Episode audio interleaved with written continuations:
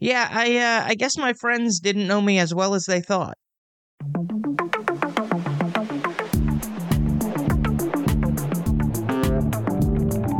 Just what you've been waiting for. Movies, TV, music, and more. Follow, subscribe, stay up to date. Episodes drop every other Monday.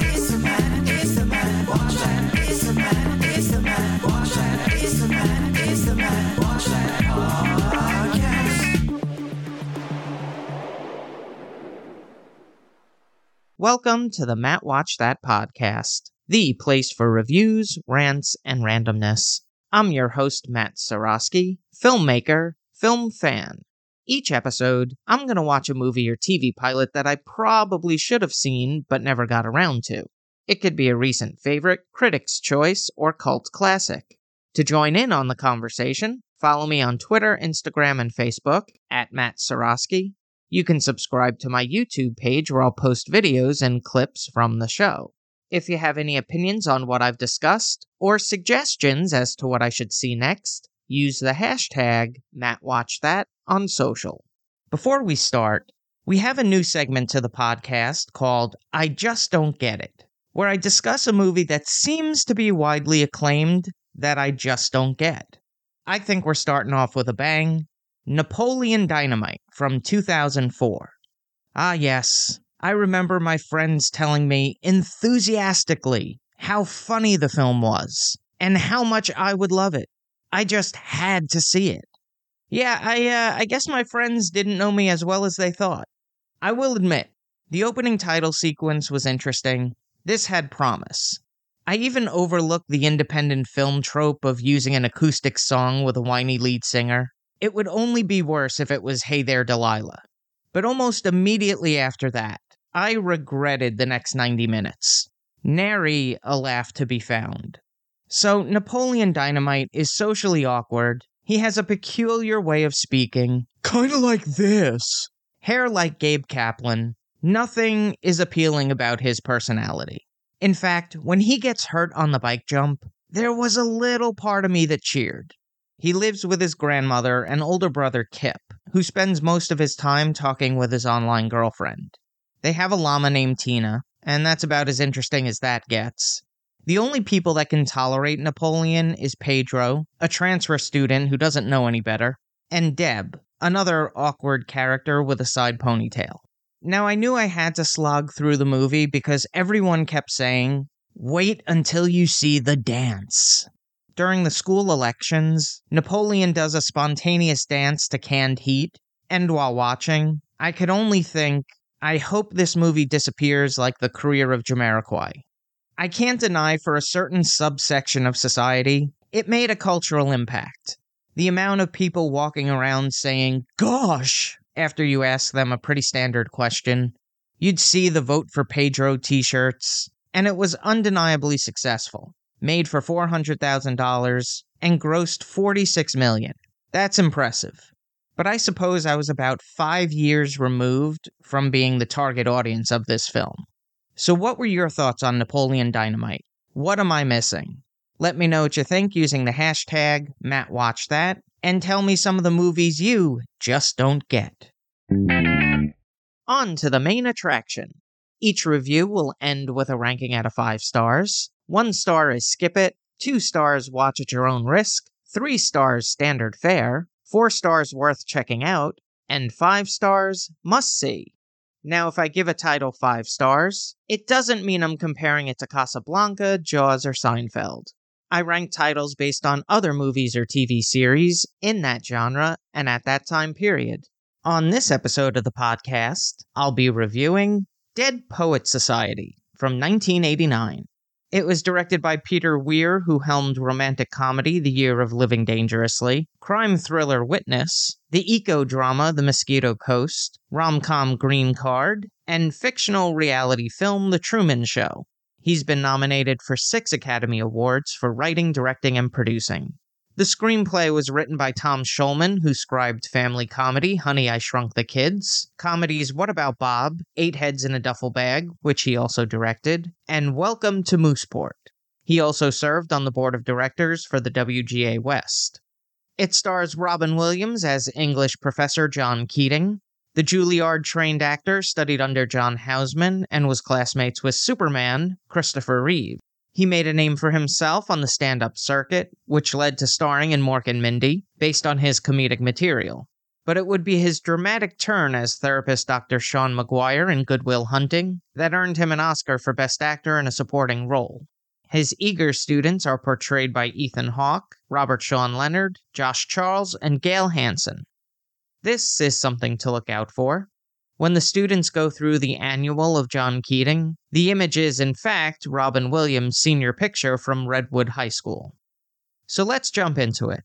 It's a new semester at Welton Academy, the best preparatory school in Vermont, where the majority of students go on to Ivy League colleges.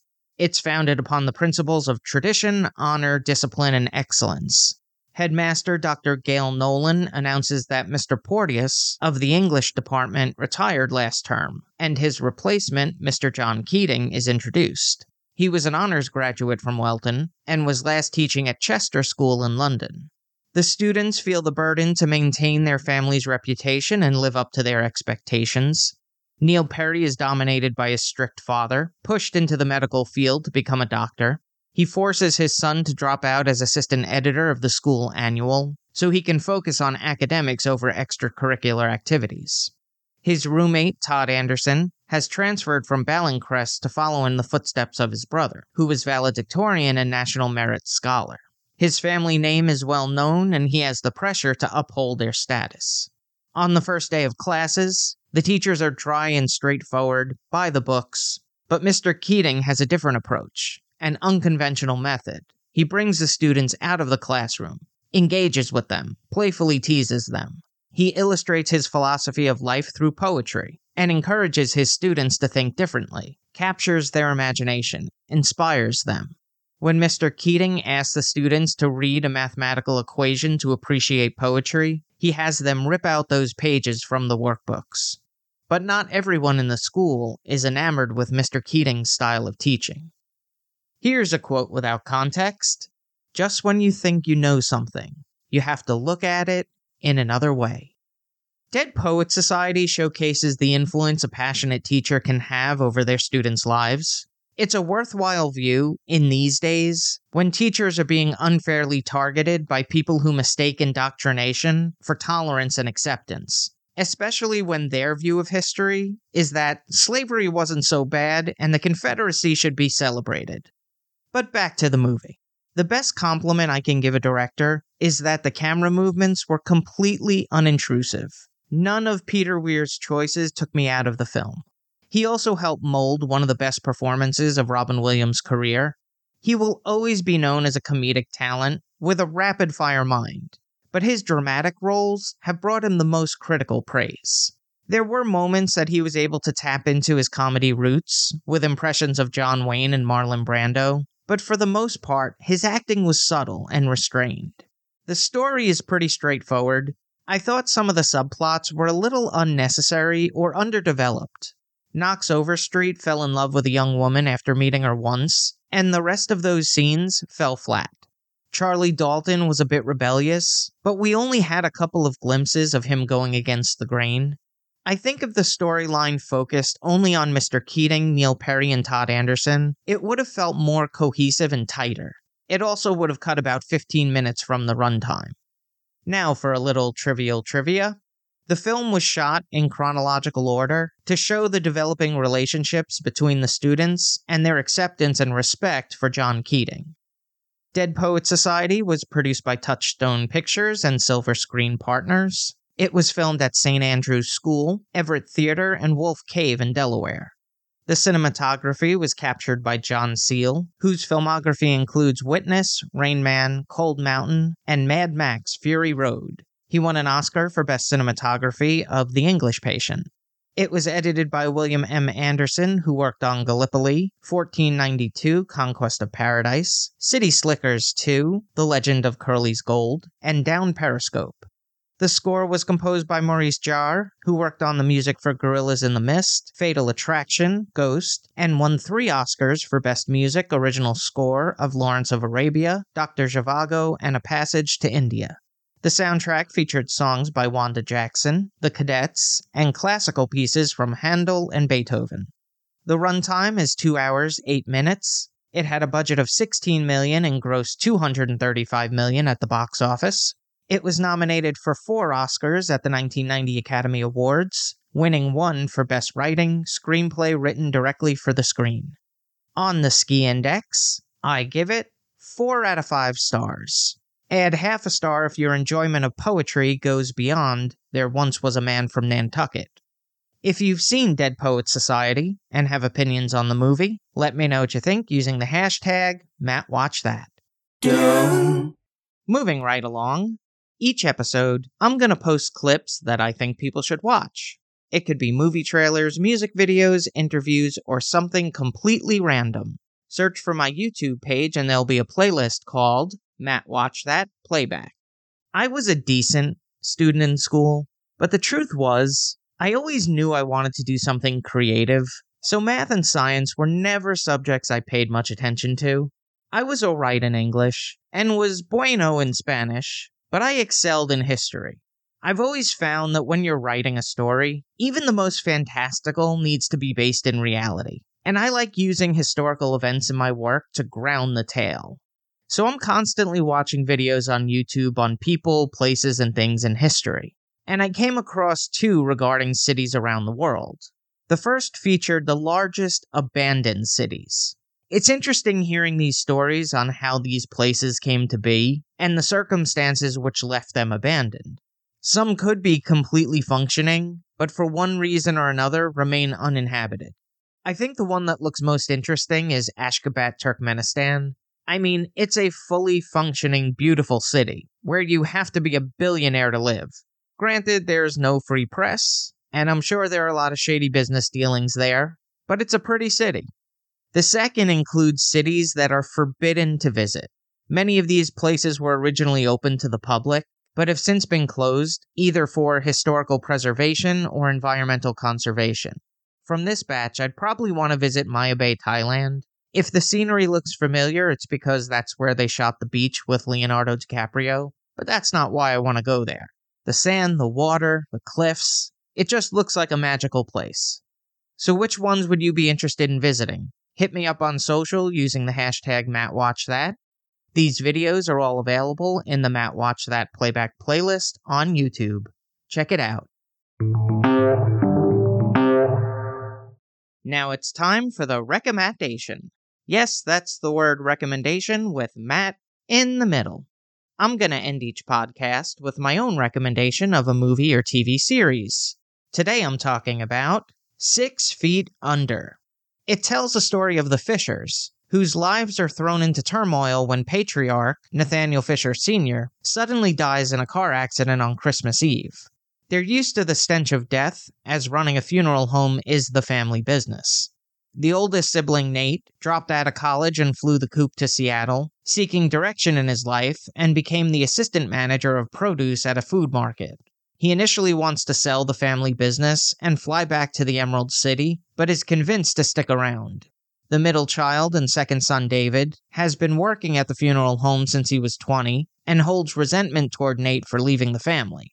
He also struggles to come to terms with his sexuality and is emotionally closed off. Claire is the youngest child and only daughter, who has a rough time fitting in in high school, especially when tales of her sexual exploits come to light. The siblings have a complicated relationship. There are moments of sympathy and support, but they are mostly at each other's throats. The family is kept together by their mother, Ruth. While she's saddened by her husband's death, it's also a bit freeing from the strains of marriage and the responsibilities of a housewife. Six Feet Under was created by Alan Ball, he started as a writer on sitcom Grace Under Fire before becoming a producer on Cybill. He wrote the screenplay for American Beauty, which was nominated for eight Oscars at the 2000 Academy Awards, winning Best Writing, Screenplay written directly for the screen. He would go on to create True Blood. It stars Peter Krause of Sports Night and Parenthood fame, Michael C. Hall, best known for his turn as Dexter in the Showtime series, Lauren Ambrose, who currently appears in Yellow Jackets, Frances Conroy of the anthology American Horror Story, and Richard Jenkins, an underrated character actor who had roles in The Witches of Eastwick, Step Brothers, Jack Reacher, and Let Me In. It also features Freddy Rodriguez, Matthew St. Patrick, Rachel Griffiths, Justina Machado, and Jeremy Sisto.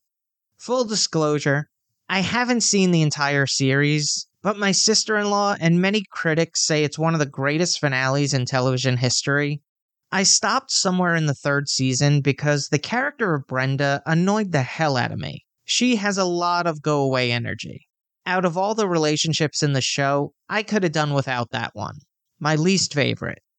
Now, on to one of my favorite parts the theme music by Thomas Newman, who composed the score for Shawshank Redemption, Little Women, American Beauty, Road to Perdition, and Skyfall. He's been nominated for 15 Academy Awards. He has such a distinct style that's easily recognizable. In fact, the theme song sounds like it could have been part of the soundtrack for Finding Nemo. There's such a similar cadence in the construction of the music. But I like the series because it's a little offbeat. As you could expect, it is a dark comedy. All the characters at some point become irritating, but you want to continue to watch because all the actors are so great, and the ensemble really drives the show. Six Feet Under was on for five seasons, 63 episodes from 2001 to 2005. That's all for this edition of Matt Watch That. Thanks for listening to me babble. You can follow me on Twitter, Instagram, and Facebook at Matt Seroski. You can subscribe to my YouTube page where I'll post videos and clips from the show. If you have any opinions on what I've discussed, or suggestions as to what movie or TV pilot I should see, use the hashtag MattWatchThat on social. Head over to mattseroski.com for all the latest news and updates, and come back next time for the reviews, rants, and randomness.